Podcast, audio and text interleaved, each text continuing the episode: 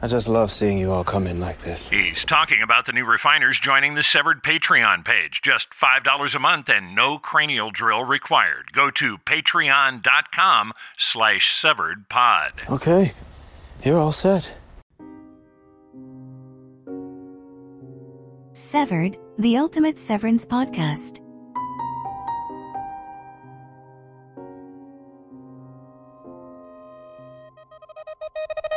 Welcome back, macro data refiners. Well, it's all come down to this the quarter is over.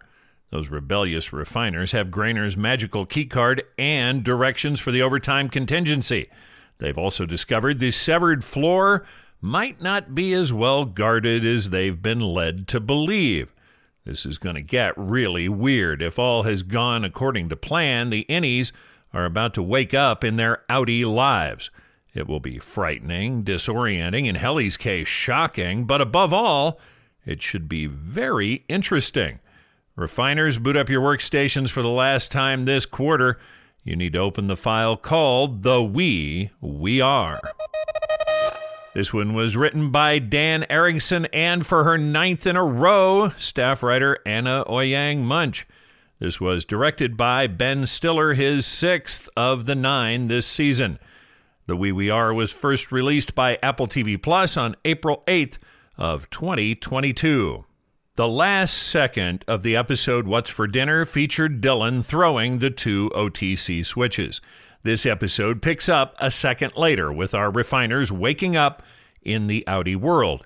If you want, there is an extensive recap before the episode begins. In black, we get the distant strains of Outie Irv's painting tune, Ace of Spades. As each credit comes on, it stutters off with the Lumon Fritz sound. There are cut ins to close ups of Dylan's hands flipping each of the OTC switches. We suddenly get a stutter cut with all three of the up top macrodats. The screen is divided in thirds with Irv on the left, Helly in the middle, and Mark on the right. We hear the Lumon sound and see the Zolly effect happen to all three.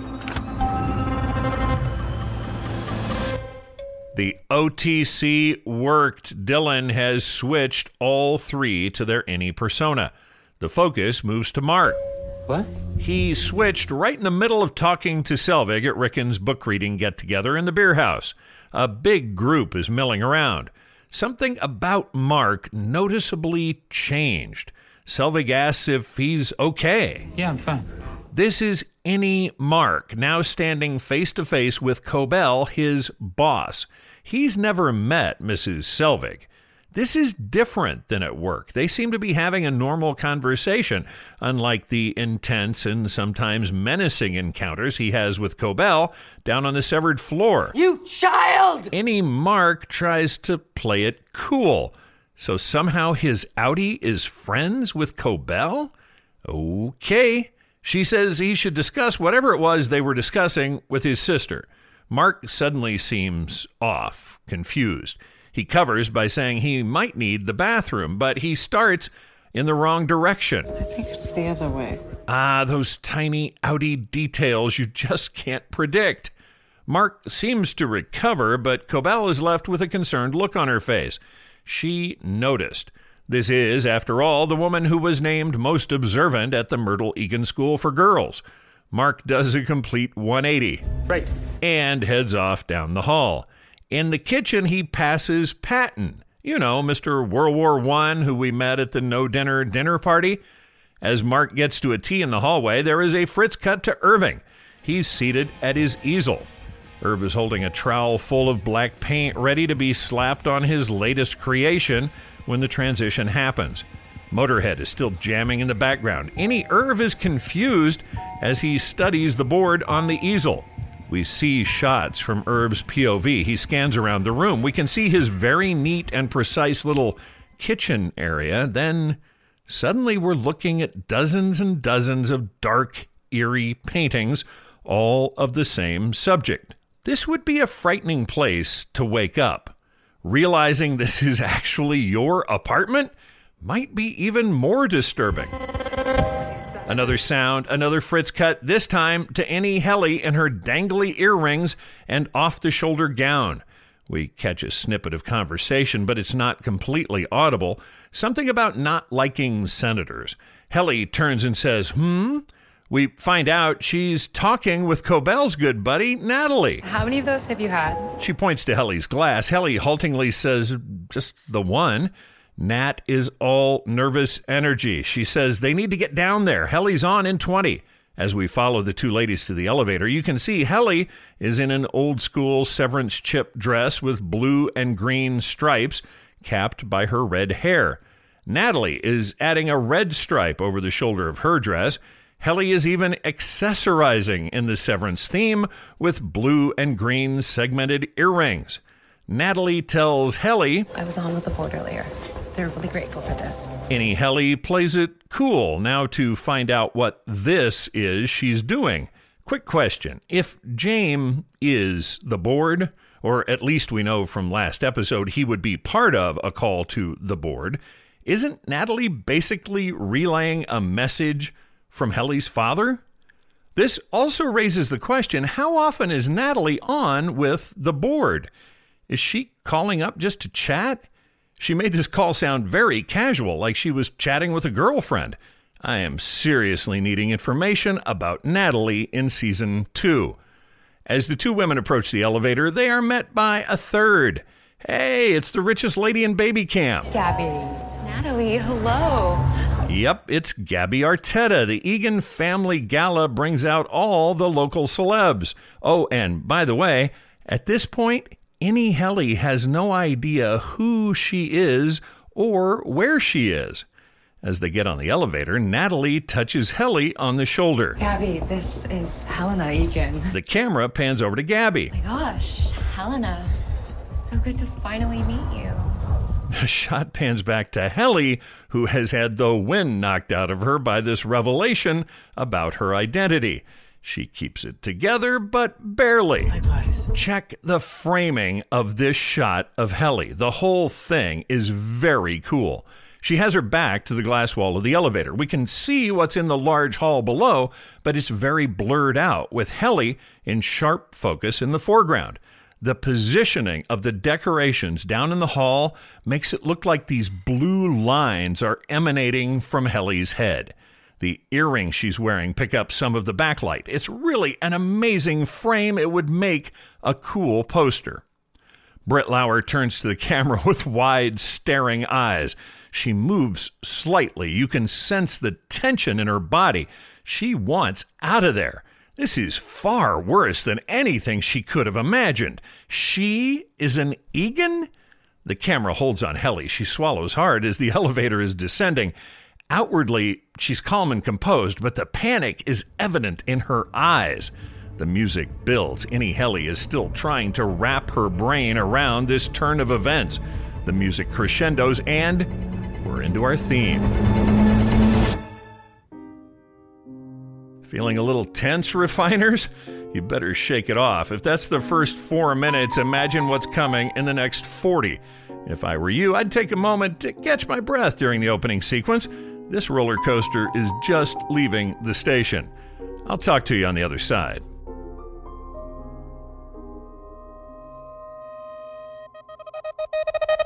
We come back from the credit sequence looking at Superman, or I mean, Dylan, in the security office.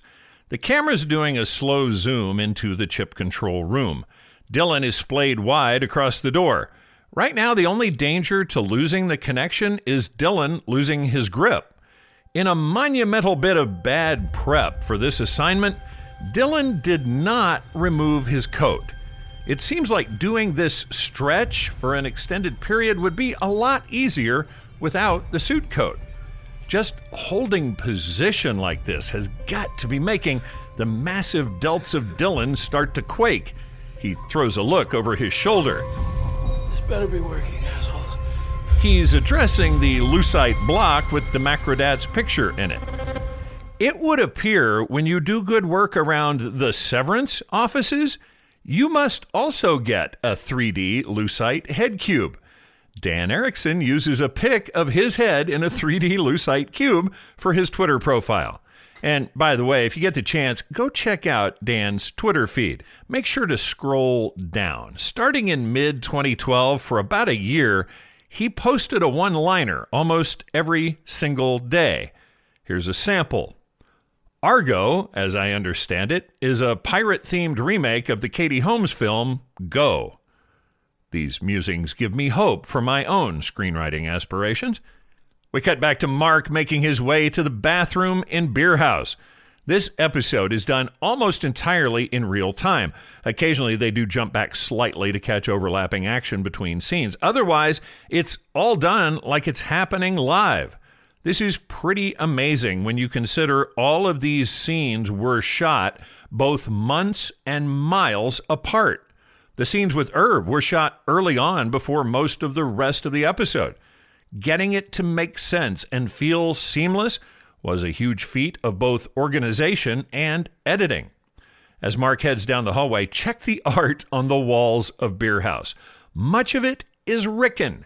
When Mark is coming towards the camera, there's a caricature of Ricken to the right of the screen.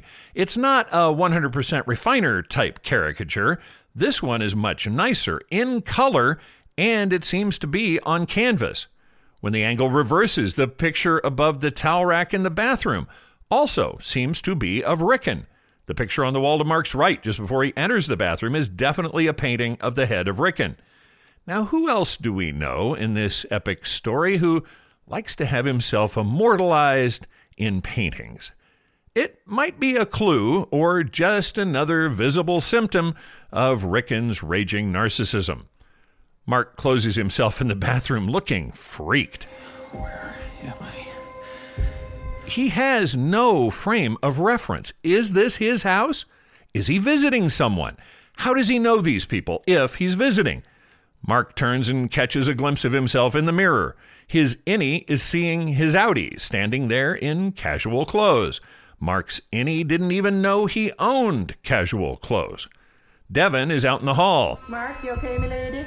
Mark throws open the bathroom door. Devon's standing there holding Eleanor. So Rebecca smells weird. Ugh, this might make for a long evening, especially if they have their noses in the same book. Rebecca smells weird. Oh, right. Innie Mark doesn't know Rebecca. Devon also said she was making chewing noises but not chewing anything. Ricken certainly has some weird friends. Mark is repeating everything Devon says, trying to get a handle on the situation. Devon explains she's telling him just in case they need to share a book. A book, right. Mm-hmm. The one you forgot to bring, even though I did remind you. Devon is being quite helpful when it comes to providing some exposition for innie Mark, although she hasn't signaled just how the two of them are related. Mark takes a long look at Eleanor and then takes a shot. How's our baby? Oops, nice try, but you missed on that one. I'm gonna assume you mean that in the it takes a village sense, and she's good. She's hungry. Okay, so not his wife, not his baby. Devon walks past Mark into the bathroom. She says she wants to have the life change talk, but she has to pump before she dies. I'll be really fast. Okay. I don't think whatever's left of the eight minutes Ricken mentioned at the end of the last episode is going to be enough time to get across what Mark needs to tell Devon. And speaking of eight minutes, did you catch the ticking clock embedded in the soundtrack? The brilliance of Severance is in the details. Mark heads back out to the main area of the house. Yeah, that is definitely a picture of Ricken. He's walking by there on the right. How's our baby? Cut to a handheld POV in Irv's apartment. We see his hand reach out to turn off the boombox. There will be no painting for innie Irv. He's got work to do. Innie Irv hears the sound of radar shaking in the other room. Irv pets him and finds the tag with his name. Ms. Casey was right. Another stutter cut. Back at Beer House, Mark is coming into the kitchen. Patton and Denise, who we also met at the no dinner dinner party, approach Mark. They seem to have been discussing the proper etiquette for introducing baby Eleanor. They aren't happy about how it's being handled. Mark, we were just discussing whether it might have been a wiser move for your sister to put off introducing the child until after tonight's event. Mark, you don't have to weigh in on that. I think this might be Patton kissing up to Ricken. He's implying the introduction of the new baby might in some way overshadow or upstage the reading. This doesn't surprise me coming from these two. Getting in Ricken's good graces seems to be of major importance to all of the no dinner dinner party guests. Mark doesn't really hear the argument. All he hears is the lady with the baby is his sister, not his wife. Okay, one puzzle solved. Mark pushes on past them. Well, that was awkward. Mark is talking through what he's learned so far. His sister has the baby, and Cobel is here. Cobel is here? Yeah, what's up with Cobel being here? Rebecca, the goofy gray haired bird lady who we also met at the No Dinner Dinner Party, suddenly appears next to Mark. I've been asked to share my book with you. Any Mark makes the connection. So I've heard. Uh, Rebecca. Rebecca. This poor woman with the half name who smells funny and chews for no reason. How could things be any worse? I have small eyes, so I have to read pretty close. Okay, that adds a new wrinkle. And I have some sores on the back of my head from my bird. You might see them. Okay. Wow, her Match.com inbox must just be full constantly. Mark decides Devon is his best option for sharing his secret. He finds her in the kitchen where she's having a glass of wine. Hello, Mark. I pumped, so it's Miller time. Okay, so life change. What's happening? Finally, we don't know how much longer Dylan can hold things together. We're, um. This is gonna sound weird. Come on, Mark, you're gonna have to pick things up here. We're close, you and I. Devon is confused. This sounds important, but also a little weird. From the other room, we hear. Hey, my dearest ones, uh, we are nearing. Dang, it's time for the reading. Devon says they can talk during the first reflection break. Watch the camera movement around Beer House. Most of what we are seeing here was shot using Steadicam. Ben Stiller said in each location he would hate it when they got to the finale scenes because it meant breaking out the Steadicam. The entire first season of Severance was shot as a nine hour movie in location order. Wherever they were, they would shoot every scene taking place in that location. Every scene of Mark and Selvig at the townhouses throughout the entire season was shot while they were at the townhouses in Nyack. Every scene at Beer House, from the No Dinner Dinner Party all the way through to this finale book reading, was shot while the cast and crew were at Beer House. Keeping it all straight and making sure it all made sense was a monumental task. Jessica Lee Gagne said the finale footage was so fragmented no one really knew what they even had until they got it into editing. The editors were able to find the story in what was basically a huge mass of footage shot all up and down the East Coast over the course of several months. Stutter cut to Irv still in his apartment. Irv doesn't seem to have taken Mark's tell somebody directive to heart. At least he's not hurrying. Irv also doesn't seem as freaked or as disoriented as Mark. This is possibly because he's alone in his apartment, but also, is it possible Irv's Innie has tried something like this before? It might be why he was reset, but there could be some residual memory. Irv's bedroom is stark, mirroring his military background. There's a small display of medals on a table by the bed. There's also a framed display of uniform insignia. Irv seems to know where he's going, if slowly. He opens the door to his bedroom closet. The closet door becomes a transition back to the Eagan Gala. We rejoin Natalie and Helly, who are listening to a chatty Gabby. She's saying, How much kids can change your life? How many kids do you have? Just gave birth to my third. She says she should have stopped at two. Senator Arteta, turned out in a tux, meets up with the group. Hey, there you are. Wow, Natalie seems to be on a first name basis. Angelo, great to see you. You too. Seriously, who the heck is Natalie? Gabby introduces Helly to her husband, the senator. Helena, nice to meet you. Natalie, who also seems to have quite a bit of responsibility when it comes to these proceedings, says she needs to hop backstage. Innie Helly is left standing with the Artetas. Outie Helly seems to be a schmoozer. Innie Helly is trying. Wow, three kids. Couldn't have done it without a little help. So the new mother's little helper is Severance? I mean, the idea that people would want to outlaw severance. Yep, guess so. Innie Helly could provide some strong points on the other side of this debate, but instead, she swallows hard and decides to keep her mouth shut. These folks are certainly not a safe place to reveal her innie secret. Quick cut back to Herb's place. He's looking on the shelves of his closet. He runs his hand along the selection of suits and light blue shirts hanging to one side. He normally only sees these while he's wearing them down on the severed floor. Sitting on the floor of the closet is a military style footlocker. Herb slides it out into the bedroom. Quick cut back to the gala. The photo display is very moving. We haven't seen them yet, but throughout the gala are huge picture displays of all the macrodats working in the MDR space. These shots are blown up to wall size. Many of them are on rotating panels set up throughout the floor of the gala.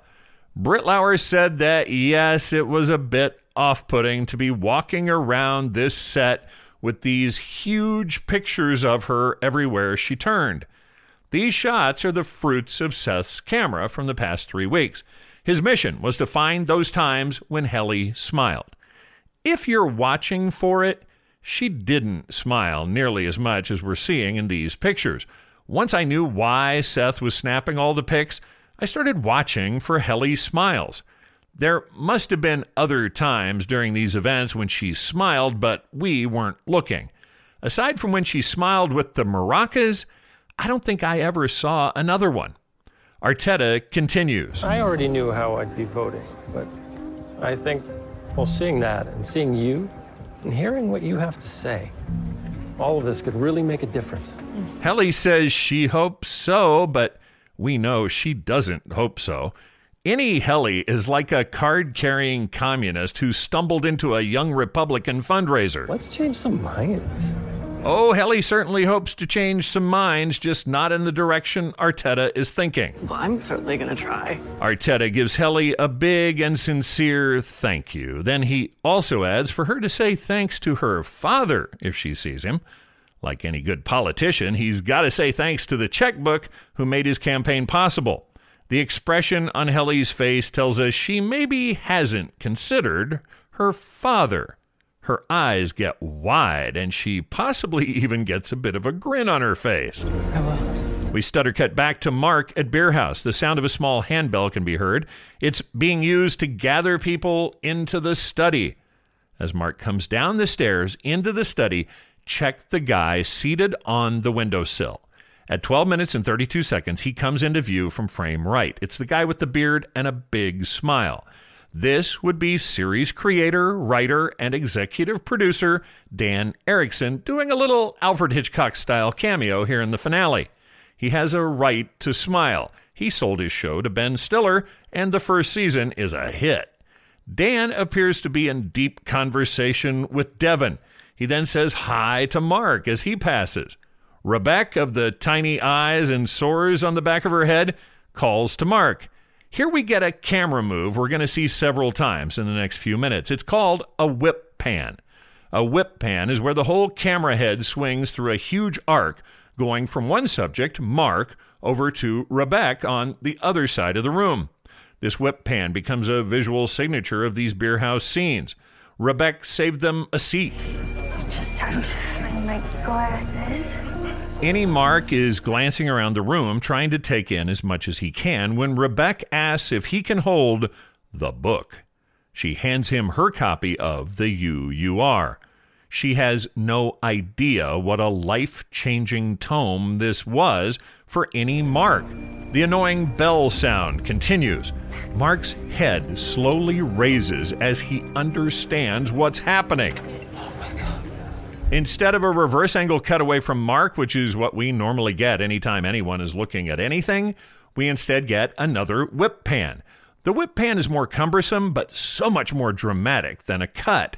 The camera head spins to reveal the luxurious mane and bearded visage of none other than Dr. Ricken Laszlo Hale, PhD. Sorry, you can't unring the bell ringing app, apparently. Ricken gets a nice laugh for the dad joke. He's waving his phone around. It's what was creating the bell. Innie Mark is blown away seeing this man in the flesh. His only literary hero and the greatest influence on his life, other than Petey, is standing right in front of him. Ricken opens his remarks saying family is his bedrock. So I dedicate the reading to my firstborn daughter who is here tonight. Eleanor, I love you. He waves a hand in Devon's direction like he's some kind of a sweatered sorcerer. She is wearing baby Eleanor on her front. Check the table behind Devon. Ricken is taking advantage of the gathering to try and move some back product. Not only is Ricken's new book being displayed, but his other four titles are also available for sale should you want to take one home with you after tonight's reading. The new one is, of course, The Are. Back when we first found it on the severed floor, I mentioned the also by titles blurbed on the cover My Own Petard and Life of an American Gadfly. The other two titles by Ricken are Dr. Ricken's Wisdom from the Withered and The Fun in Profundity for a total of five books in the Rickenverse. Each is featured in a bookstore style stacked display on the table. Please don't make them go looking for any of these titles at your local Barnes and Noble if you do still live anywhere near a Barnes and Noble because they aren't going to find them. After pausing on Devon and the baby, there's another whip pan around to Mark and Rebecca. Mark is stunned, but he's starting to make some connections. Woman with baby is his sister. Man speaking points to woman and daughter, so. My brother in law. Yeah, and your outie thinks he's a goofball. The reading commences. And with that, I begin. It's said that as a child, Wolfgang Mozart killed another boy by slamming his head in a piano. Only it's not true. Ricken's extensive research has proven this claim to be false, but it made your heart race, didn't it? Ricken says this is the power of an author, even if the author's a liar. Innie Mark is looking on with rapt adoration. Selvig grabs a seat in the row behind him and puts her head over his shoulder. The power an author. Can I look at her to book? as me. Innie Mark looks freaked. Funny smells and phantom chewing are bad enough. Now he's got Cobel, his very intimidating boss, hanging her head over his shoulder to read along. What indeed is you? Cut back to the gala. Gabby and the senator are headed for their seats. It's great to meet you, Helena. As they walk away, Innie Helly notices the floor display for the first time. Ricken's voice can still be heard asking the question, Who are you? Helly is seeing she is the new face of Severance for Lumon. Her smiling innie self comes spinning around in front of her on a giant turntable. The title page, Helly, a severed story, follows. As the giant blurb of text spins by, Helly's head obscures the Y for just a second, and we get Hell, a severed story. When this Severance creative team nails down a visual theme, they do stay with it. Hey, there's a pic of Helly in the OR just as they're about to jam the cursed chip in her gray matter. She's got a huge smile on her face. Her head is being held steady between two enormous clamps. Checking back with Dylan, he's still spread eagled across the security door, holding those switches open. Yes, with his arms spread wide, there is quite the Christ on the cross symbolism happening here. After 10 or 15 minutes of this, you know he has to be hurting. There doesn't seem to be a timeout on the OTC. As long as the switches are held open, the innies are active. Dylan is straining, but he's still holding on. Back at Irv's, he realizes the key to the footlocker is in his jeans. He opens it to reveal U.S. Navy duffel bags and uniforms. An old picture of a younger man is tucked in one of the uniforms. It contains one word on the back Dad. This footlocker has created some questions about Irv's military service. Several theorists believe this locker proves Irv has a military background. It might, but these things might also be keepsakes from Irv's dad. There's the old pic of Dad in the locker. It has been noted the uniforms he picks up look like they're in the style of World War II. There's no way Irv served during World War II, but his father could easily have been part of the greatest generation. I've always subscribed to speculation saying Irv was in the military in a hot war. Now he uses art therapy as a way to deal with his PTSD. Finding a hot war in Irv's history is the trick. Irv is even too young to have realistically served in Vietnam. The very last of those who served in Nam are now in their late 60s or early 70s. Irv may have been involved with the first Desert Storm in 1991. If he was career Navy, he definitely would have been involved. Also, more than 21,000 Navy reservists were called up to serve in Iraq shortly after the start of operations in January of 91. Irv's background remains a bit of a mystery. According to Dan Erickson, we're going to get more into the lives of our outies in season two. Maybe we'll learn more about Irv's history then. Irv continues to dig into the locker as we hear Ricken's voice taking us back to the book reading. They're doing a great job layering in elements from each scene to move us seamlessly from any to any. All creatures, from the leaping cat to the cowering shrew, think of themselves as you, a logical center for the universe. Yet the cat eats the shrew, and we, like Schrodinger, live on to wonder what it means. Wow. So it sounds like you can put about anything on paper and get it published in Kier. We get reverse cuts between Mark and Ricken. Whip pans would have been a bit cumbersome here. Mark is looking on with rapt adoration. Rebecca looks scared to death. Cobel may be about to nibble Mark's neck. End of chapter. Ricken looks wrung out. This is emotionally draining. He bows his head as he accepts applause. Ricken announces a seven minute reflection break. While everyone's reflecting, we need to revisit what we know about Ricken Hale. In the episode Hide and Seek, I said we didn't know anything about him. Well, since then, I've come across a bio on Ricken. It was published by Michael Chernus on Twitter during a fan forum April 1st of 2022. What it feels like is an actor exercise. It's pretty common, especially in the theater, for a director to task a performer with giving their character a backstory. It's normally for the performer's benefit. The theory says the actor will be able to portray the character more fully if they know the character's background and motivations. If this Ricken bio is true, it kind of kills the theories about Ricken being an heir to the Eagan legacy. Although it might also be a fiction created as a smokescreen to throw off biographic researchers or potential Eagan bashers. Here's the background Michael Chernus gave for Ricken. It's pretty wild. Ricken was born in Indianapolis, Indiana, the son of two successful theater artists who both came from old money. Old Eagan money, maybe? There's not a huge professional theater scene in Indy, so I'm betting they're primarily living off the inheritance. Michael doesn't give any dates, so we don't know his age. This next part is very weird. Both Ricken's conception and his birth took place on stage. It was part of a nine month performance piece created by Ricken's mom. The birthing cabins at Damona seem pretty normal when you compare them to an on-stage birth. Ricken's parents were emotionally distant and did not seem to have a handle on the basics of parenting. They considered Ricken unsophisticated and resented having to teach him about art and culture. A shy teen, Ricken found solace writing plays and poetry. His parents mocked his work as pedestrian. When he turned 18, his parents forwarded him a large chunk of his inheritance. They basically told Ricken to buzz off until he found his real voice. He doesn't say where they met, but the bio says Ricken fell for Devon immediately.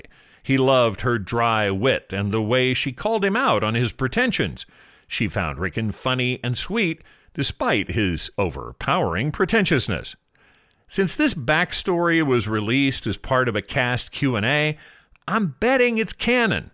I doubt Erickson and Stiller would let something like this out if it goes against the core story, especially if it negates a plot point as big as Ricken being related to the Eagans. But, and we've had this before, it might be a misdirection, a red herring designed to throw us off the scent. Ricken calls for someone named Balf to prepare the neti pot. Rebecca looks shaken. It's transformative. Gonna have to change my name again. So it sounds like her weird half name was of her own choosing. Is it possible one of Ricken's previous books inspired her to choose the name Rebecca? Selvig slash Cobel calls Ricken a wordsmith, but comments on something he might have in his throat. Devon leans in to Mark. I'm gonna see if she'll have more bottle. Give me a couple minutes and meet me in the baby room. Okay. Oh, yeah, the whole gotta tell people we trust about what happens on the severed floor thing. Mark was so transported at seeing his idol, he seems to have almost forgotten the mission. Dylan is sweating it out in the security office while Mark is casually enjoying the party. Oh, and Dan Erickson is acting his butt off in the background of this scene.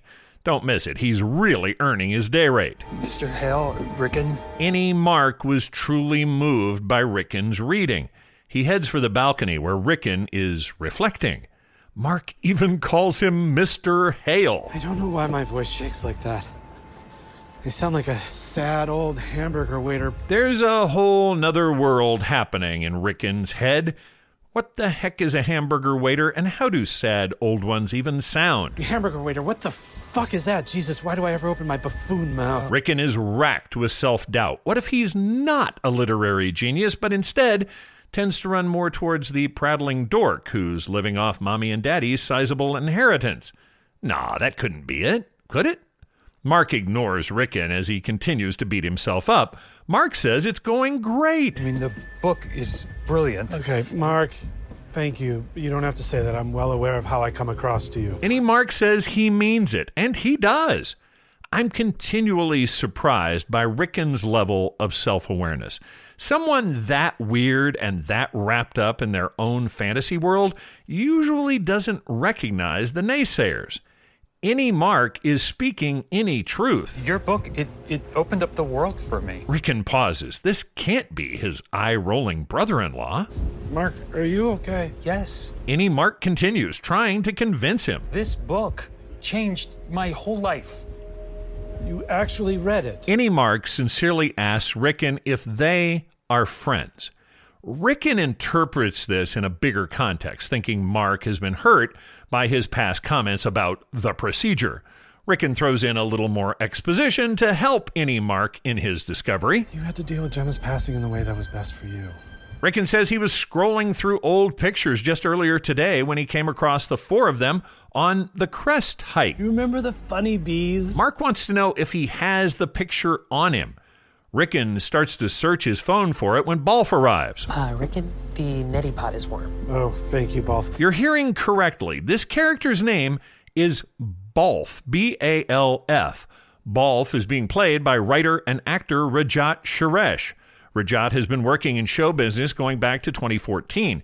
In 2020, his career got a jump start when he landed a gig as a comedy writer on the Stephen Colbert animated news series Tuning Out the News. Rajat worked on 27 episodes as a writer, and for eight of those, he also provided an additional voice. Balf said he's warmed up the neti pot.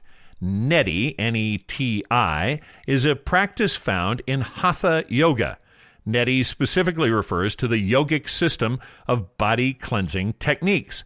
Jala Neti, J A L A, what Ricken is about to practice, is a technique where sterilized lukewarm salt water is poured into one nostril and leaves through the other. It is also possible to take the saline through the nose so it exits through the mouth. The procedure flushes the sinuses. It also removes debris from the nasal passages and thins the mucus.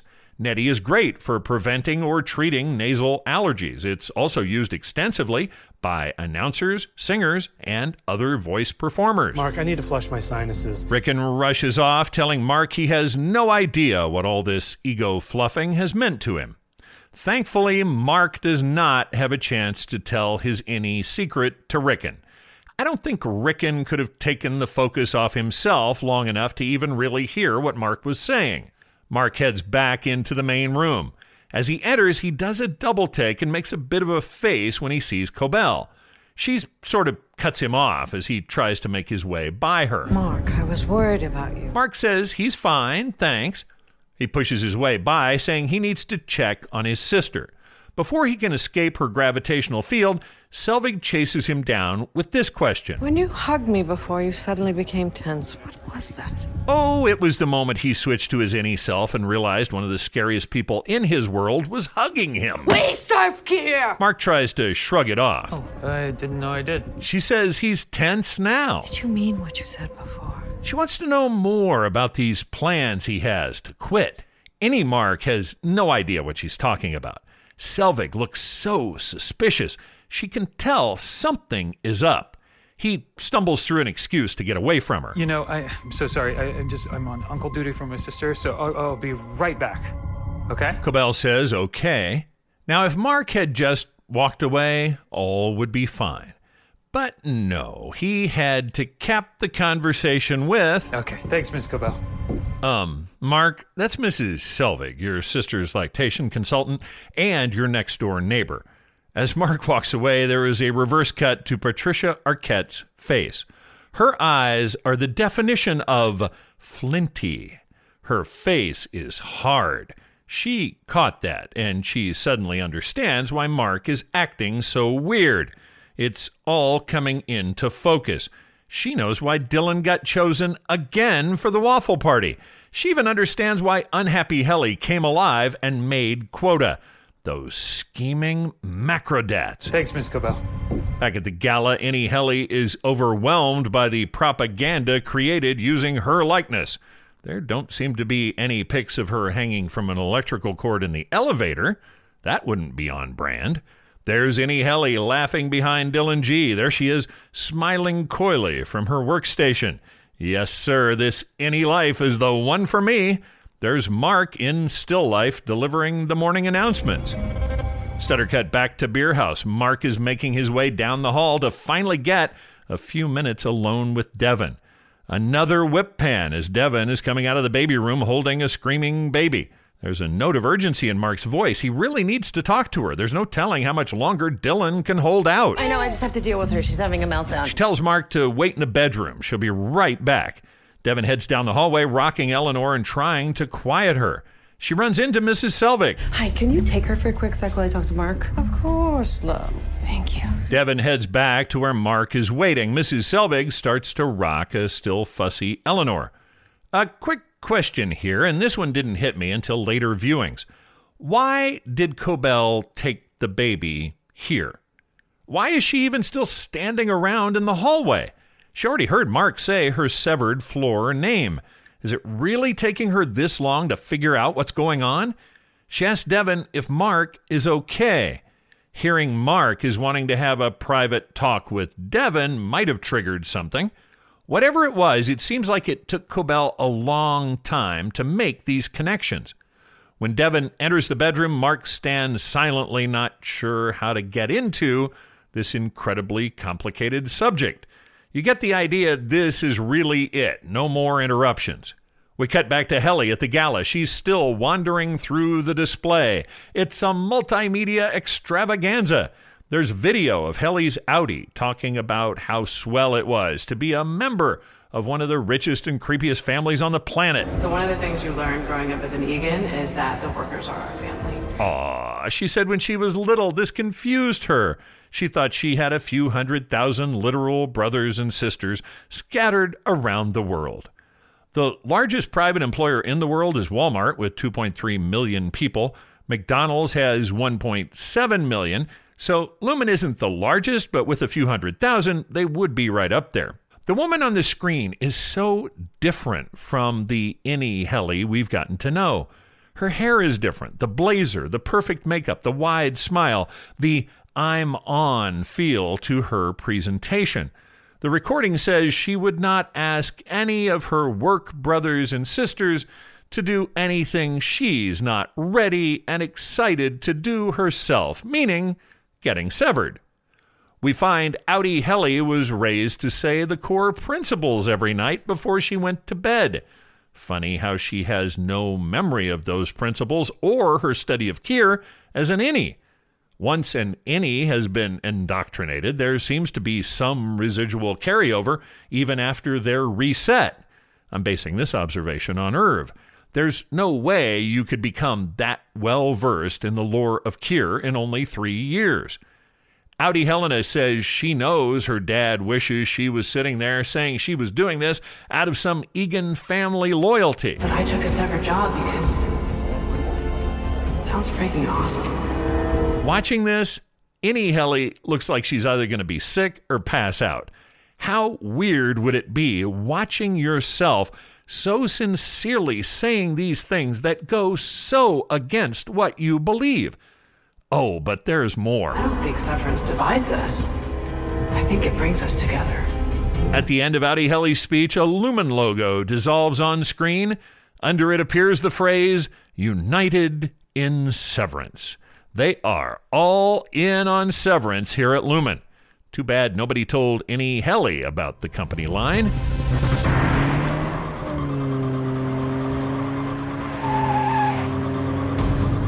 For the second episode in a row, we cut to a scene of Cobel driving recklessly through the streets of Kier. The production company is really abusing that poor white rabbit. While racing through the intersections at breakneck speed, she's also on her phone. I'm not here right God now. damn it, Milkshake! Back at Irv's place, he's taken the tray out of the footlocker. In the lower compartment, he's found notes, news articles, a whole treasure trove of interesting stuff. It all seems to be Severance and Lumon themed. The first thing he stops on is a news article attached to a clipboard. Its headline Severed Worker Sues for Information Following Injury. The subhead says Lumon should be held responsible. Turns out a Lumon severed employee named Dalton Emery, and I checked, he's not a Severance crew member, came up the severed elevator one day with a bad pain in his left hand. His index finger developed shooting pain, then a few days later, lost all feeling. Lumon claims his innie had a mishap with a printer. Printers are number two behind water coolers when it comes to the cause of any mishaps. Emery's attorney says the damage is consistent with some kind of a crushing injury, not a printer injury. The suit says Dalton should be told what really happened to his finger, then be compensated for it. It's amazing to think, in the space of maybe a couple of years, the Severance production crew has generated decades worth of Lumon and Kier history. Every one of these lists, news articles, old ads, direction sheets, worksheets, any document you glimpse for even a second had to be created. Anything with a Lumon logo on it was created by the production team. If you dig into all of these supporting documents, you can tell there are some pretty funny people working on Severance. They're reining it in, but you can tell. A line in this article says, Emery no longer had feeling in his left index finger, rendering the digit decorative. It also says, following the injury, Emery now, quote, finds himself struggling with elevator buttons, selecting his preferred gas variety, and entering his PIN number. His life is forever changed by this injury, unquote.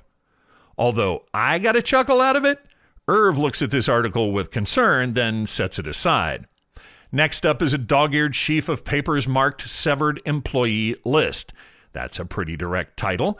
This is the list I used to cross reference the names we saw on the boards in the security office. We really get some great shots of this list. It looks like it was originally prepared in a word processor or a spreadsheet program, but it now contains a number of handwritten notations. The information is scattershot.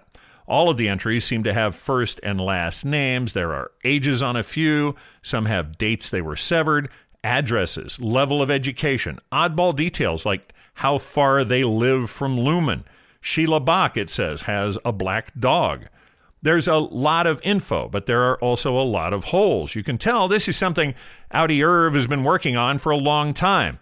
After meeting innie Irv, this is a surprising level of subversiveness. He's going against the company of Kier Eagan. Outie Irv must not be an acolyte of Kier. Aside from folks like the Eagan family, I don't think anyone in the upworld is really aware of the cult of Kier the way they are on the severed floor. Now, Cobel is a true believer, but she keeps her shrine hidden in the basement. Sure, everyone is aware of the founder. They all live in a town named Kier. They also know the giant company with the big building that employs half the town was founded by a guy named Kier, which explains the town name. I think that's pretty much where the outie world kind of stops when it comes to their relationship with Kier Eagan. To the Upworlders, Kier is not an industrial demigod who wrote a four volume Bible. That worship is reserved for the innies, and for some reason, people like Milchick and Cobel, who seem to be non severed believers. I'd still love to know more about their connection to the cult of Kier. Under the list of names, Irv finds a Kier regional roadmap. It's a product of Gadabout Guides and only $6.95. This is more of the analog life we see around Kier and especially on the severed floor. Who still uses a paper map? Well, outie Irv, for one. In 2022, we'd expect him to be plugging these addresses into his GPS. It's possible keeping notes and lists off any kind of computer or internet connected device, he can protect them from being hacked.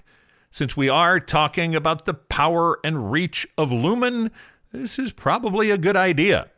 The map of Kier we get to look at with Irv is actually a map of Schenectady, New York. You can see the Mohawk River running along the top. There are a couple of cemeteries and parks identified on Irv's map that match up. It's definitely Schenectady standing in for Kier. Innie Irv pulls out an envelope. It's a piece of junk mail from the Myrtle Eagan Credit Union with his address on it. He's trying to get his bearings. Man, Myrtle had her hands in everything, didn't she? School for girls, credit union. Myrtle was not content with just being CEO of a multinational corporation. The logo in the return address is the same ME in a circle as what we saw on the button in Cobel's Shrine to Kier.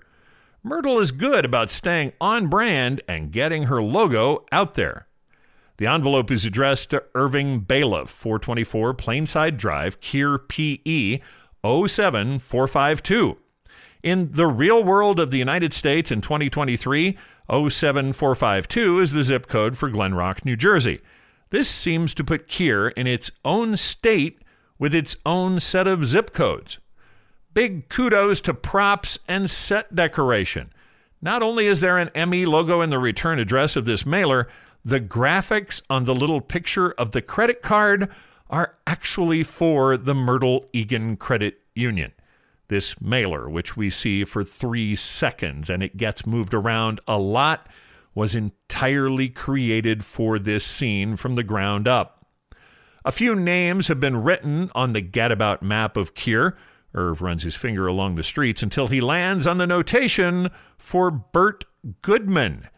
Outie Irv seems to have already located Bert G as his outie self. Stutter cut back to Helly wandering around pictures of her gigantic self. She finds the bathroom. She needs a break from all this up with severance propaganda. Not sure where these bathrooms are really located, but I'm guessing this is also being shot in the Holmdel complex. They are some pretty cool looking bathrooms. Helly is shaky. She's having trouble catching her breath as she steadies herself on the edge of the sink. She studies her reflection in the mirror. We can hear the door open. Helena. She's in here, sir. We get a cool steady cam move around Helly. I don't mind Steadicam. I'm not sure why Ben Stiller hates it so much. The move continues until the shot is over Helly's shoulder. When the camera settles, we are looking at a living version of the wax figure who greeted the gang in the perpetuity wing. This is current Lumon CEO, James Eagan. Helena. James is being played by Australian actor Michael Siberry. Michael has 45 entries on his IMDb profile. Two of those are newer than the listing for Severance. Like many of our other cast members, Michael is also a veteran stage performer. Siberry was born in Tasmania, Australia, but he got his start on TV in a 1983 British series called The Old Men at the Zoo. Siberry has a lot of single episode guest star credits. He also played Larry in the 2014 Michael Keaton movie Birdman. Michael is older, but not old. He's really 66 here. He looks like he's 86. The quavering voice and frail demeanor add to the feeling of advanced age. I think they've even pumped up the bags under his eyes. The way he draws down his mouth, it all adds years. So, innie Helly probably recognizes James from his fairly lifelike wax figure in the perpetuity wing. You look so nice. Like a film. Using the phrase like a film also adds to the idea he's pretty old. James crosses to her and asks if she's still in pain. He's referencing the suicide attempt, which is new information for him. She says no, not anymore. He closes his hands over hers. James is wearing a pinky ring containing the image of an older Lumon logo. He then says something that caught my attention. I cried in my bed when they told me what she tried to do to you. They brought him news in his bed. This is not a well man. This sounds like a partially bedridden man. I wonder when he was actually notified. Nobody knew about the suicide attempt when it happened. Outie Helly spent at least a night in the hospital, but Cobel somehow managed to cover it up. Milchick and Graner were the only other ones to know, so it had to be one of them who snitched. James must not have known what had happened until whoever it was delivered the pictures Natalie showed Cobel. That would have probably been just yesterday or even early this morning. So, this is the first her father has seen her since her suicide attempt from three weeks ago? He must not have seen her, or he'd have seen the bruises. This raises a question Would outie Helly have kept the suicide attempt by her innie a secret from her old man? She came to as her outie.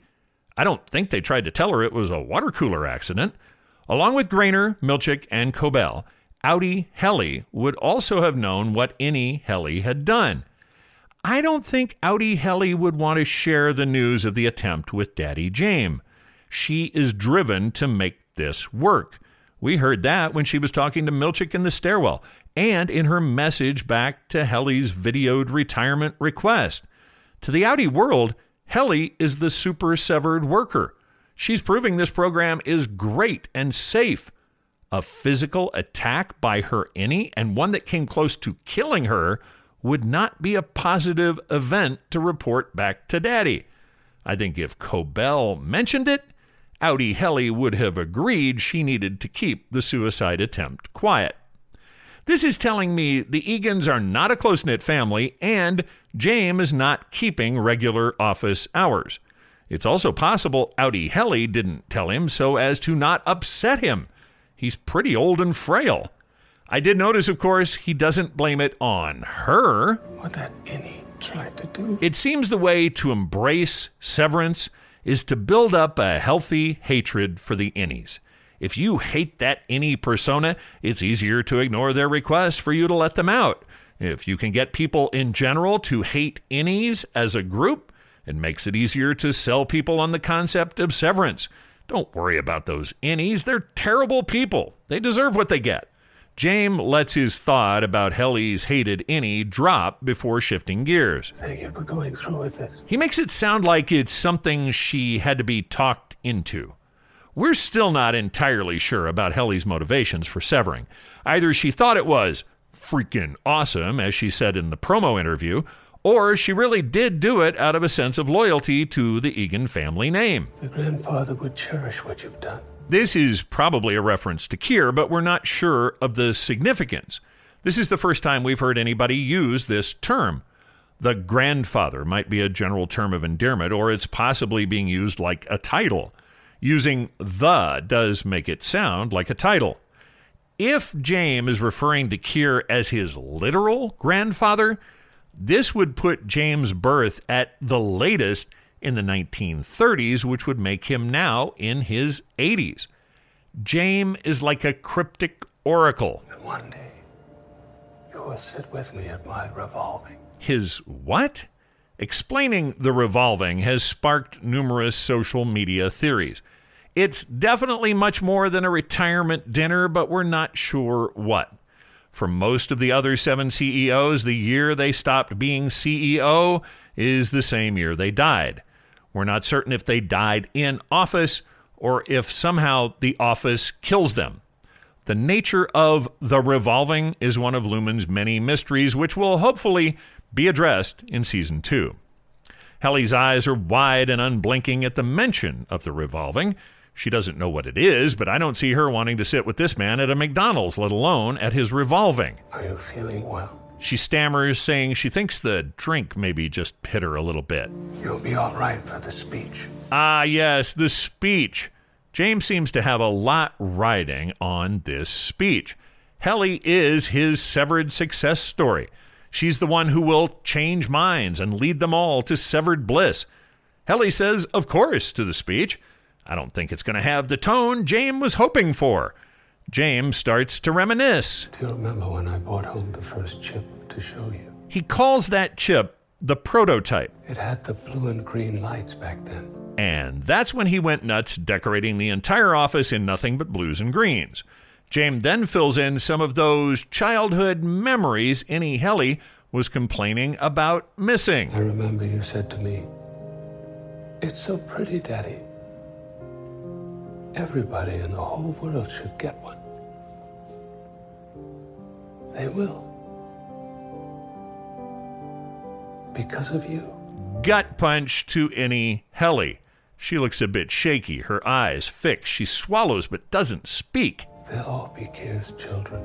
Okay, there's a little glimpse into crazy time. I think James is the driving force behind this darker application of severance.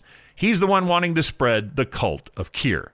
Severance has legitimate business applications. It's the ultimate non disclosure agreement. But the way they're using it down on the severed floor, Severance also has this creepy cult overlay.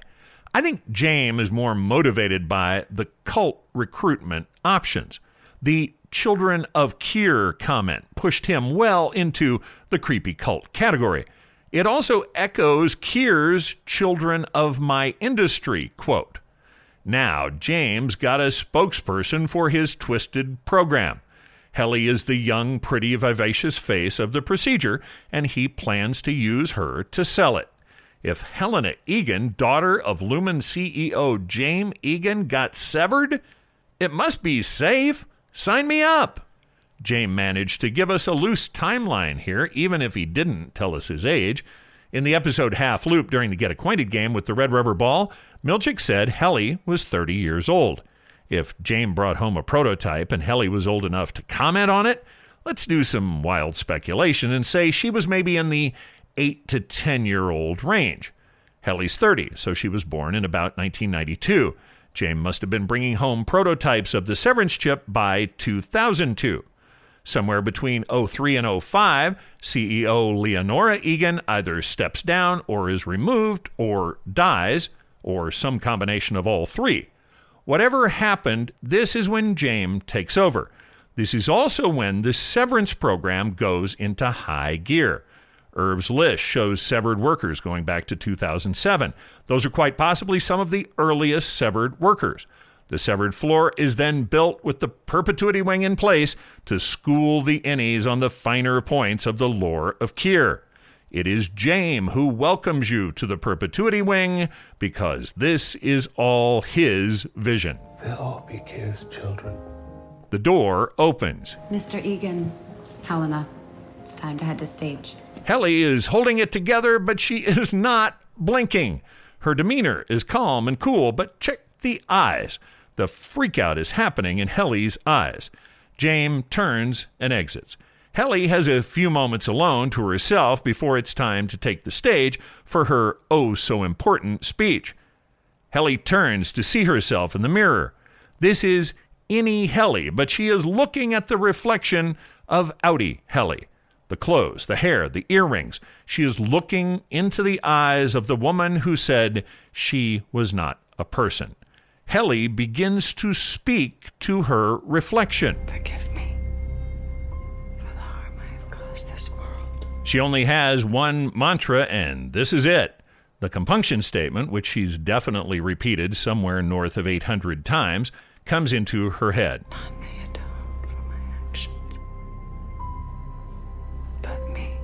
This is Outie Helly. She's watching say these words.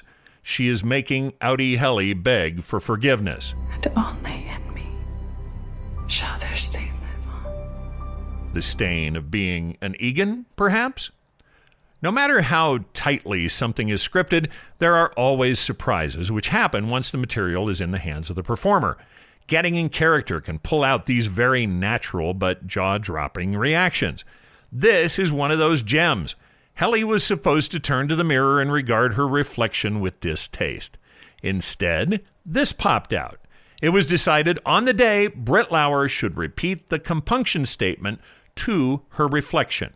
I don't know if it was Britt, Ben, Dan, or someone else who thought of it, but this haunting and intense moment was conceived and executed as the scene was being shot. Even in a production as tightly planned out as this one, it's nice to know some ad libs are allowed in now and then. As Helly finishes her mantra, we get another stutter cut to Irv. He's in motion, and we're following him around his apartment with a Steadicam. He grabs his keyring off the desk and slips on a leather jacket. It looks like innie Irv, armed with a paper map of a city where he's never been, is going to try to drive. Driving is something he's never done, but he might have a vague sense about how it works. When Irv gets outside, he realizes he doesn't know his own car. He's carrying GM keys, and oh, hey, the fob he's carrying is a Nova logo. A green Chevy Nova, and of course it's green, is one of the closest cars to the apartment door Irv gives it a try and it fires right up. John Turturro is having fun learning how to drive. Check his face as he puts it in gear. It's stop and start, but eventually Irv backs right into the camera. Pretty good for a first time driver. We get another almost detail about where we are from Irv's license plate. There's no state identifier anywhere on the plate, but it does have an icon in the center between the letters and numbers. It looks like it could be a relief of the head of Kier, sort of like the 30 foot tall one we saw out at Lumon. Also, along the bottom of the plate is the Latin phrase remedium hominibus. This translates to a cure for mankind in the sense of treating mankind, not that mankind is a disease that must be cured. If it was talking about mankind being the disease, it would read Remedium Hominum. This Nova Irv's driving is from the late 60s or early 70s. Harmony's VW Rabbit is from the 70s and 80s. I think the old cars might be a nod to the old tech they used in the movie Brazil.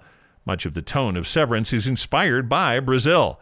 The shiny future world of Terry Gilliam's 1985 movie features a lot of strange old tech, like rotary dial phones or tiny black and white computer monitors. The old cars being used here add to the odd timelessness of the Severance timeline. Irv figures out how to shift to drive and heads out of the apartment building parking lot. His eyes are wide and he looks pretty confused about how all this works, but he's in motion. You swear you're not fucking with me? I swear. Mark seems to have gotten Devon past the initial explanation about what's going on. This is so insane. He tells her they need to send someone down to check out every inch of that place. Inspectors or whatever. Is that a thing? Inspectors? Devon assures him yes, inspectors are a thing.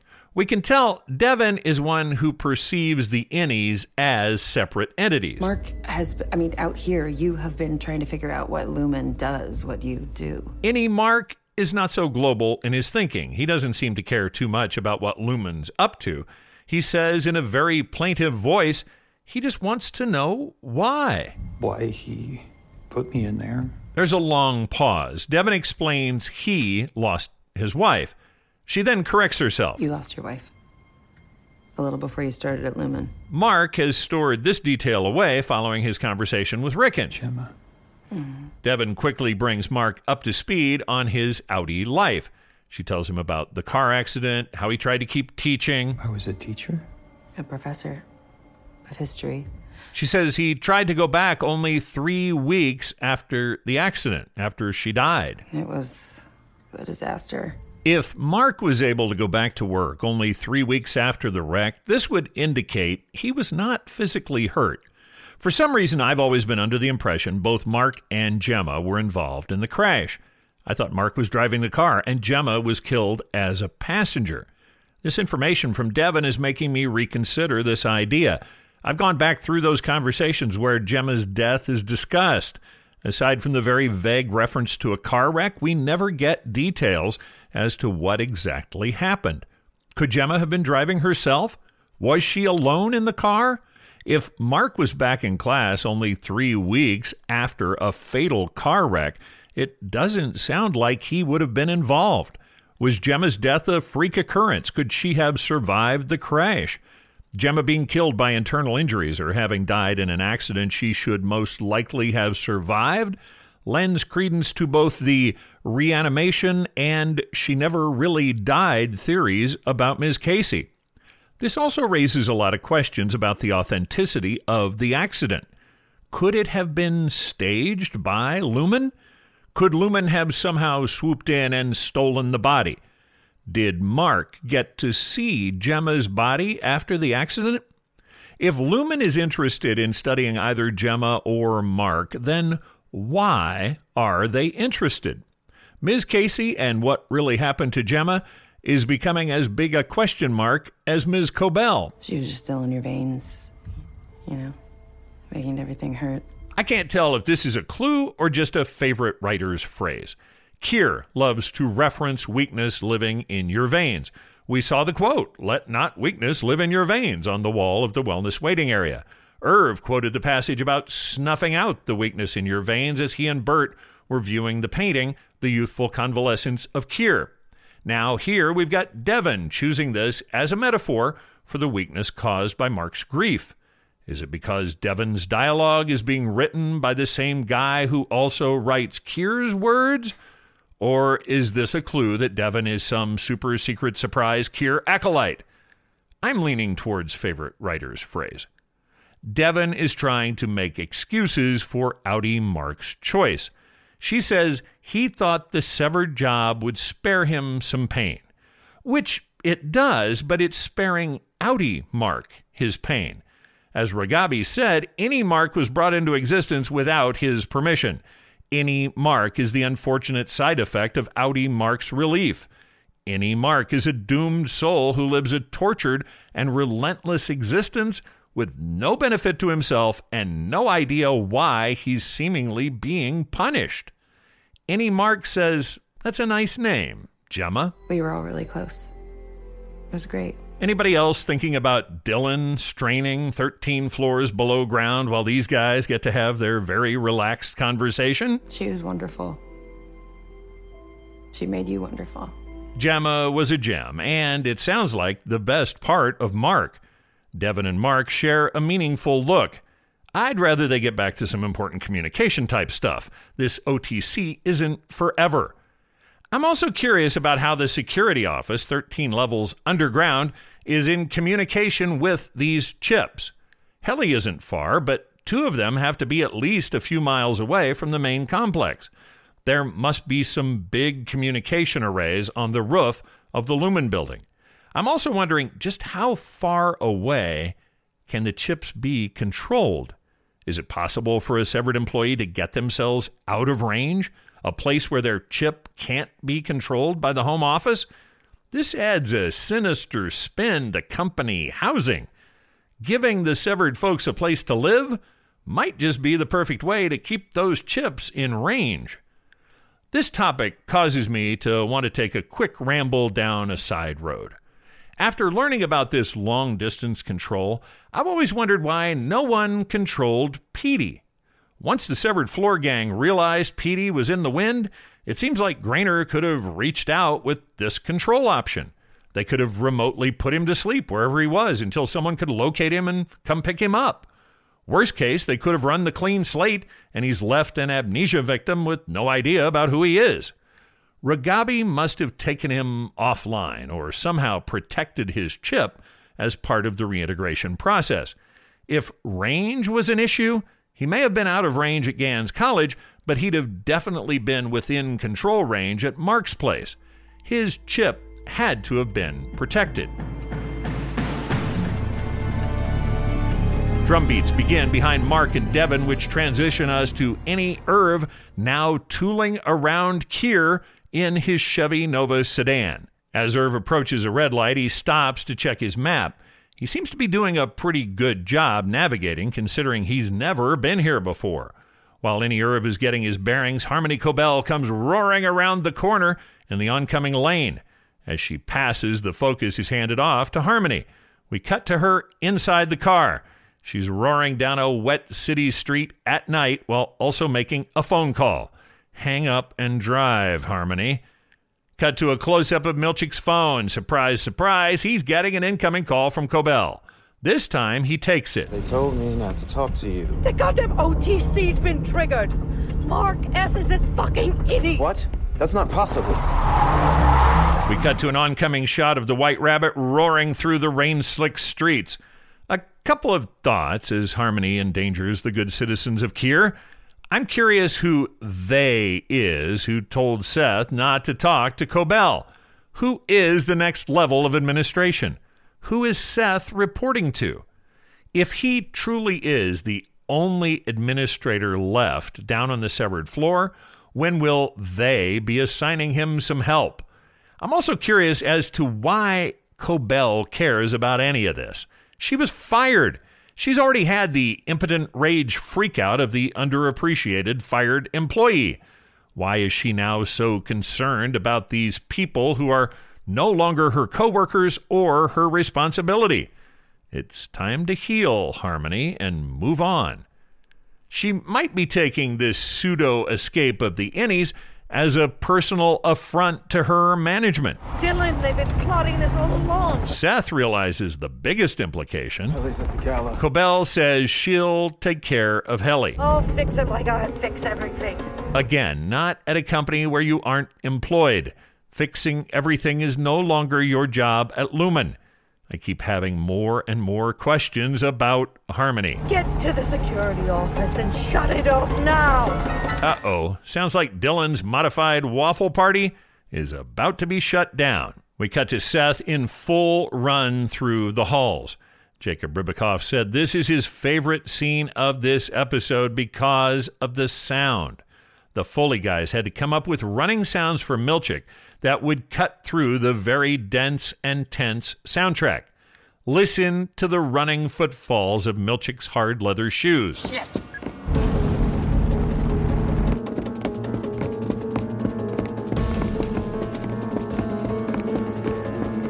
Look at how rocking and shaky the camera is as it follows him. Steadicam on the run. You can feel how different this footage is than our usual in the hall's movement. This is the difference between Dolly and Steadicam. Milchick gets to the security office door. He's brought up short by Dylan's belt. God damn it! Dylan! Dylan! Cut to inside the security office. Dylan continues to hold on to the OTC switches. Milchick tells him to open the door.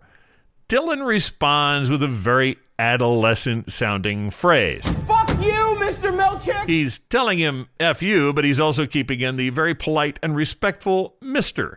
We get a cut to each of Dylan's hands before leaving the security office. Dylan! Cut to Devon, still talking with Mark in the back bedroom. I'm amazed they got this much time together without Ricken resuming the reading. Devon is saying Ricken has a lot of connections with high end journalists in New York. I also find this amazing. She thinks they should probably take this story to the journalists. Mark wonders if that's a better option than the police. Well, Lumon has their hands in so many pies. Sorry, do you understand metaphor? Yeah, hands and pies, I get it. I think it's interesting how easily Devon has transitioned to communicating with an innie. She's aware of the possible limitations. Going to the press sounds like a good idea, but based on what we learned in the Lexington letter, journalists may also be cowed by the power of Lumon. Devon rightly says they have to be careful who they talk to about this. She asked Mark how much time he has. I don't know, maybe an hour? Not if Seth Milchick has anything to say about it. Devon realizes once Mark's bosses figure out what's happening, his visit will be cut short. This spurs a memory with Mark. His visit has been pretty full up to this point. Jesus, I totally forgot. Cobel. Why is Cobel here? Devon has no idea what he's talking about. His boss from Lumon? Silver hair, flinty eyes, dressed in a flowing purple thing. Devon suddenly realizes he's talking about Mrs. Selvig. And she works at Lumon? Exactly. Mrs. Selvig, who you handed your infant to just moments ago. Jesus fucking Christ. Devon runs out of the bedroom searching for Selvig. In the background, that badass Macrodat music begins. Stutter cut to Helly with heavy blue tones all around her. She's got the Macrodat strut going. Her jaw is set, and the look in her eyes is pure mayhem. The only thing missing is Mark's face. You know, wrong side out? Natalie may be leading the way, but Helly is setting the pace for this mission. Stutter cut to Irv, still behind the wheel of the Nova. We have a pretty good idea which address he's searching for. In the hallways outside the security office, Milchick pulls out a lockback knife. He's decided to take the direct approach to dealing with Dylan's belt. Dylan, why are you doing this, man? He starts to saw through the belt. Come on. You are the refiner of the quarter. Back at Beer House, the reading has resumed. I was surprised Ricken would let it go on without Mark or Devon in the audience. Devon is frantically searching for Mrs. Selvig. Mrs. Selvig? Is she there? Is Mrs. Selvig there? Do you... Mrs. Selvig? She has Eleanor. When it's obvious Selvig is gone, the reading breaks up. Everyone scatters throughout the house. We don't know what room Dan Erickson chose to search, but he's in there somewhere. Devon heads outside to see Selvig's car is gone. I gave her the baby and she left. Ricken is still trying to get his head around what she's saying. She left? I handed her the baby. With Eleanor? Ricken says they should go back inside and look. Devon is quickly approaching full freakout mode. Cut to a close up of Irv's hand holding the map. Well, would you look at that? He's got Burt G's address visible. Irv pulls up outside Burt's house. There is a slow whip pan looking at outie Burt Goodman's home. Innie Irving B stays sitting in his car watching. Another cut back to the security office. As we cut from shot to shot and scene to scene, you start to understand the incredible role editing played when it came to bringing this episode together. We are looking at an awesome close up of Milchick's eye peering through the crack of the tied off security office door. He continues to saw at Dylan's belt. I bet the Tempers were disappointed. Can still get you back in there. Milchick is playing to Dylan's weakness for waffle parties. It sounds like the ladies playing the Tempers may be regulars from quarter to quarter. Quick aside, and I should have brought this up last episode. This is Dylan's third quarterly waffle party. This means once every three months, outie Dylan tells his wife he'll be home late because he's earned some award at work. Then he comes home very sleepy, smelling of maple syrup and stripper perfume. I think outie Dylan's wife might have a grievance here. Milchick is desperately trying to persuade Dylan as he continues to saw. Hey, there's stuff you don't even know about. There's, there's paintball. There's coffee cozies. Dylan, come on. Dang, Milchick is pulling out the big guns. Coffee cozies? Just say the word and I'll get you a coffee cozy literally right now, Dylan. Come on, man. How did we not know about the coffee cozies? Listen for the sawing and creaking sound of Dylan's belt. Eric Strasser and George Lara were the Foley artists tasked with creating the sounds of Dylan's belt being cut by Milchick. They used leather creaks for tension. They sawed through leather and cloth with a serrated knife, then matched the sounds to the motion of Tramell Tillman's sawing. They even added cloth tears in the extreme close ups so you'd get the sound of the fibers ripping apart.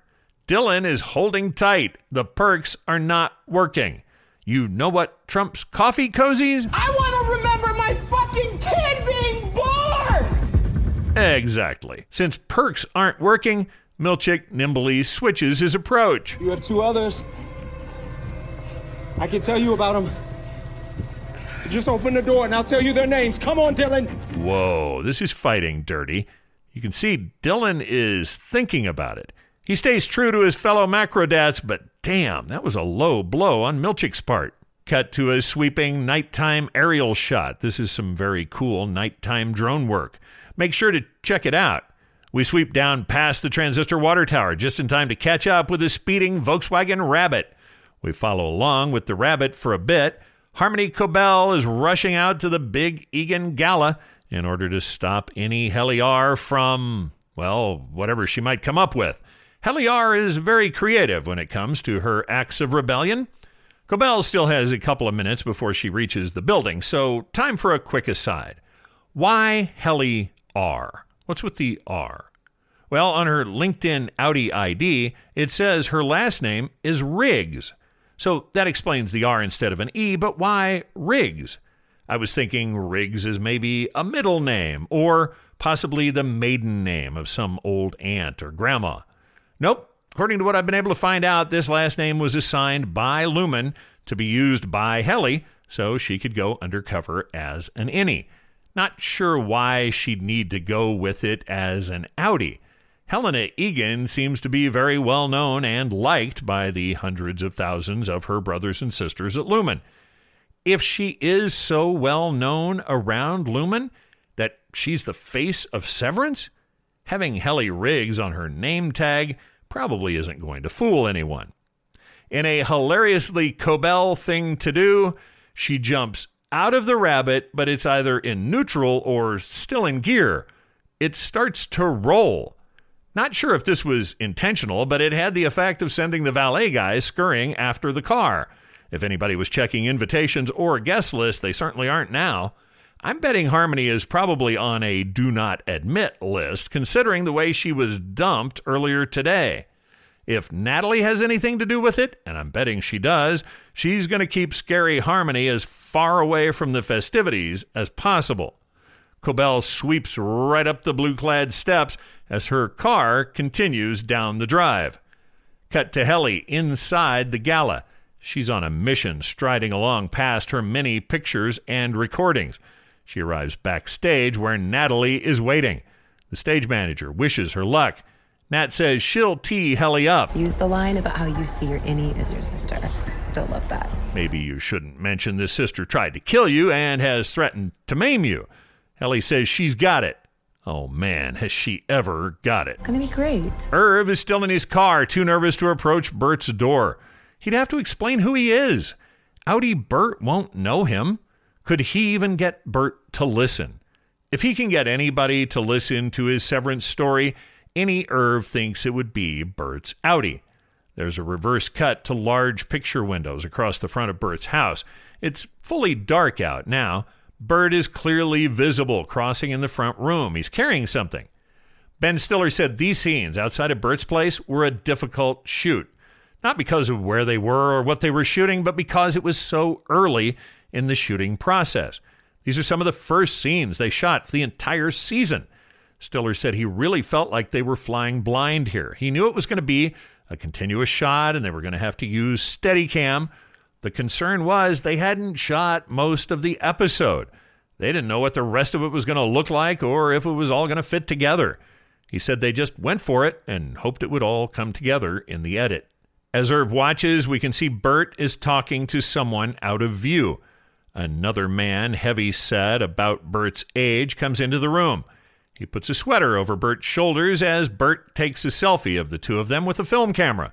They both laugh. Outie Burt has a significant other. If not a husband, at least a boyfriend who is living with him.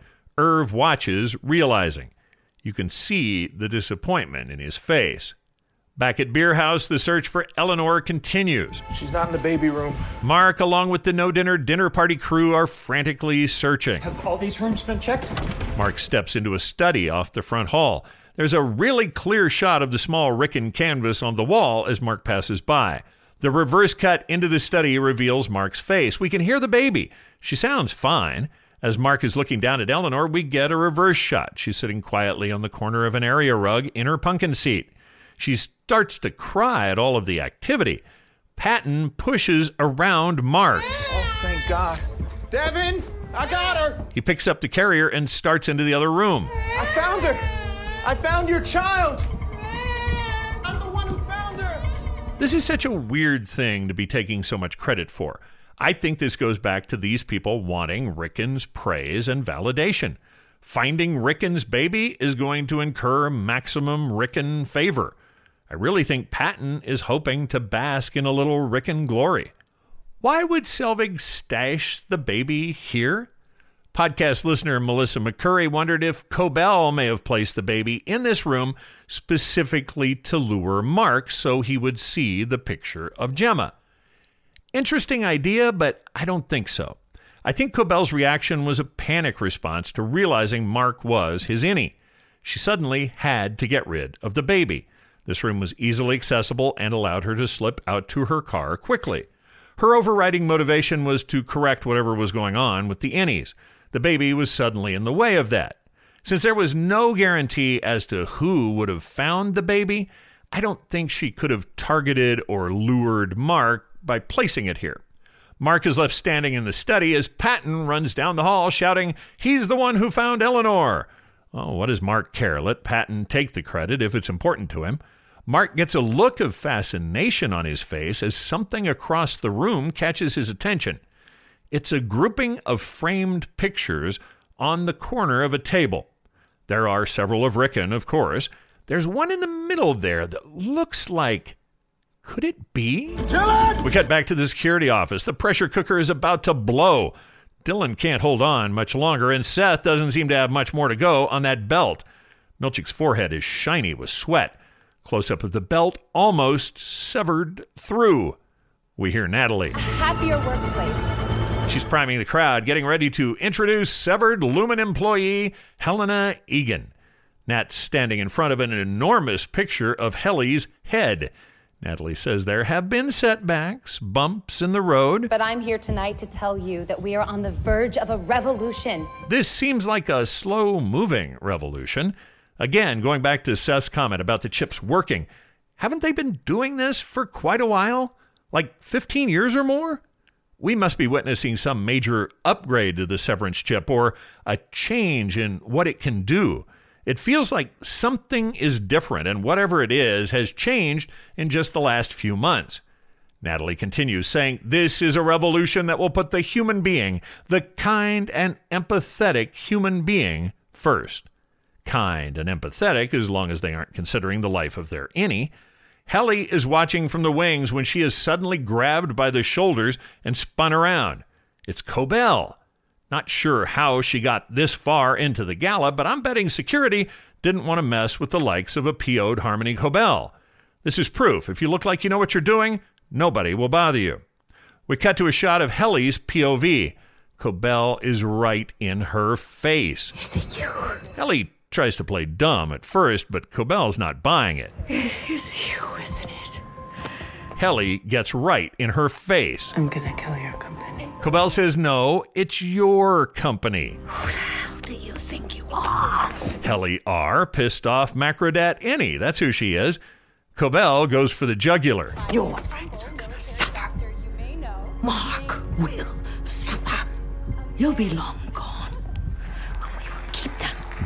Alive in pain. I don't know how Cobel thinks she's going to be a part of all this. She seems to keep forgetting she was fired. I'm also thinking too much pain is not going to go down well with the outies. The stage manager grabs Helly by the arm and tells her she's on. Helly gets in position, ready to go on stage. It's too late. Cobel can't stop her. Before we cut away, grab a quick look at the stage manager. She was on for a few seconds earlier, but we barely got to see her. The stage manager is being played by Amy Stiller. She's a New York based actress with 53 credits on her IMDb profile. Amy was born in 1961, the daughter of legendary comedy duo Jerry Stiller and Anne Meara, which means Amy Stiller has a little brother named Ben. Amy has mainly appeared on episodes of TV, but she's also got a few movies listed. No surprise, many of Amy's big screen credits are for things like Dodgeball, Tropic Thunder, Zoolander, and Zoolander 2. Cut to Irv still sitting outside of Burt's house, considering. Now that he knows about Burt's significant other, should he still try to connect with outie Burt? Natalie's introduction of Helly can be heard over the shots of Irv. Then we cut to Mark, still approaching the pictures on the table. Natalie says, Why don't we hear all about it from someone who can tell us firsthand? Ladies and gentlemen, our guest of honor, Helena Eagan.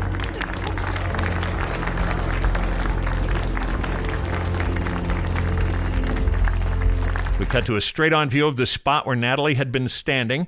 In a hilariously heavy handed visual, we watch Helly's head split right down the middle, right between the eyes.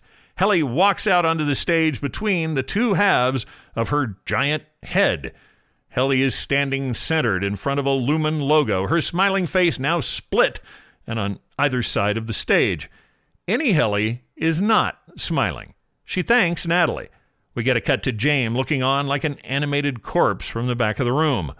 Over at Beer House, Mark has picked up the obscured picture from the table. As he studies it, we get a reverse angle. The picture is of Mark and Ms. Casey, or I mean Gemma, on their wedding day. They are both smiling. Mark is looking to his laughing bride. A smiling Gemma is looking right into the camera. Innie Mark's knees get weak. This can't be. Hold on. She's. Mark suddenly runs out of the room. Cut to Irv getting out of the Nova. He's decided Burt is his best hope for sharing his innie information. Cut back to the security office door. Only Seth's knife is visible. We can see it continuing to saw through Dylan's belt. It won't be long now. Dylan watches, unable to stop Milchick. He'll break the OTC connection if he moves an inch. Mark is running down a hallway at Beer House in slow motion. David! Irv continues to trudge up Burt's walk. Helly takes the stage. My name is Helly R. I'm an innie. Close up on the knife blade, so close to being through that belt. Mark is coming around the corner of the hallway. And everything they told you about Severance is a lie. This gets a laugh? Of course it does. She wouldn't really be knocking Severance, would she? This is Helena Eagan, daughter of CEO James, the most visible severed employee in the world. Surely she's joking.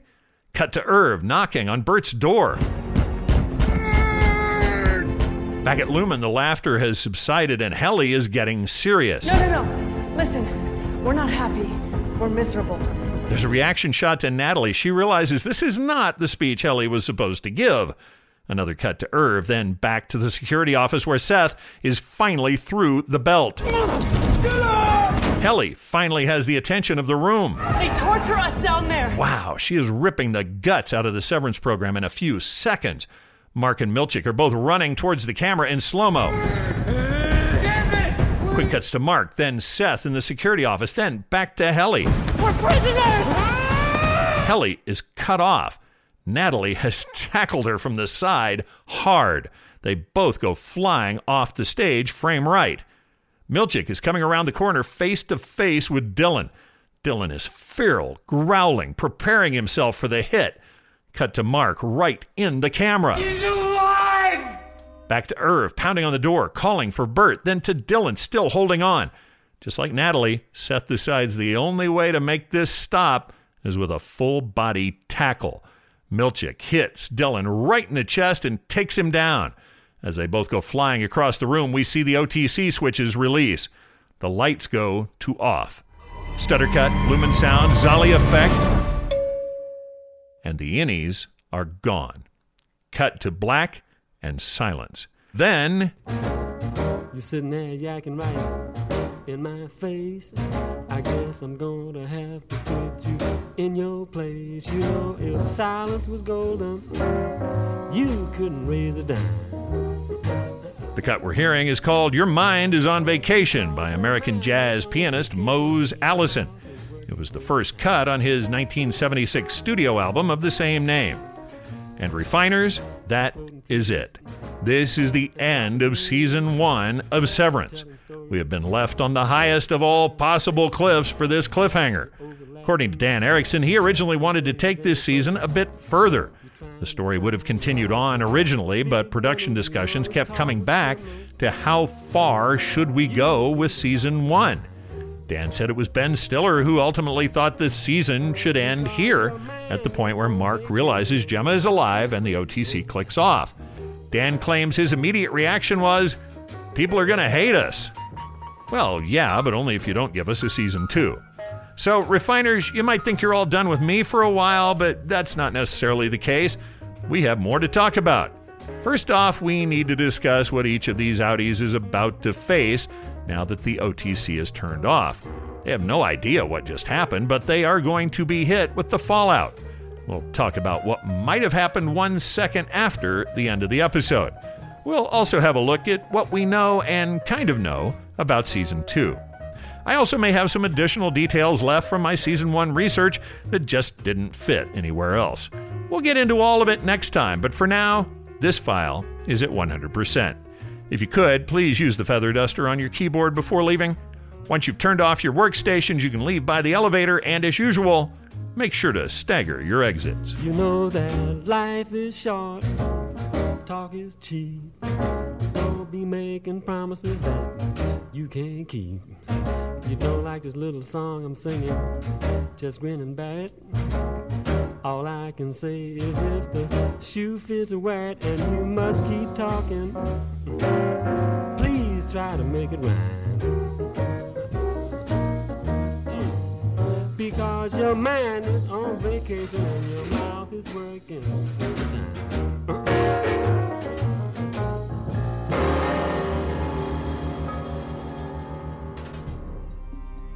You've been listening to Severed, the Ultimate Severance podcast. Severed is written, produced, and hosted by Alan Stair. Severed is not endorsed by Red Hour Productions, Endeavor Content, or Apple TV Plus. This podcast is intended for entertainment and informational purposes only. Severance, the Severance logo, and all video and audio of Severance and Severance characters are registered trademarks of Red Hour, Endeavor Content, Apple TV Plus, or their respective copyright holders. Please make sure to leave a five star rating and review for Severed at Apple Podcasts.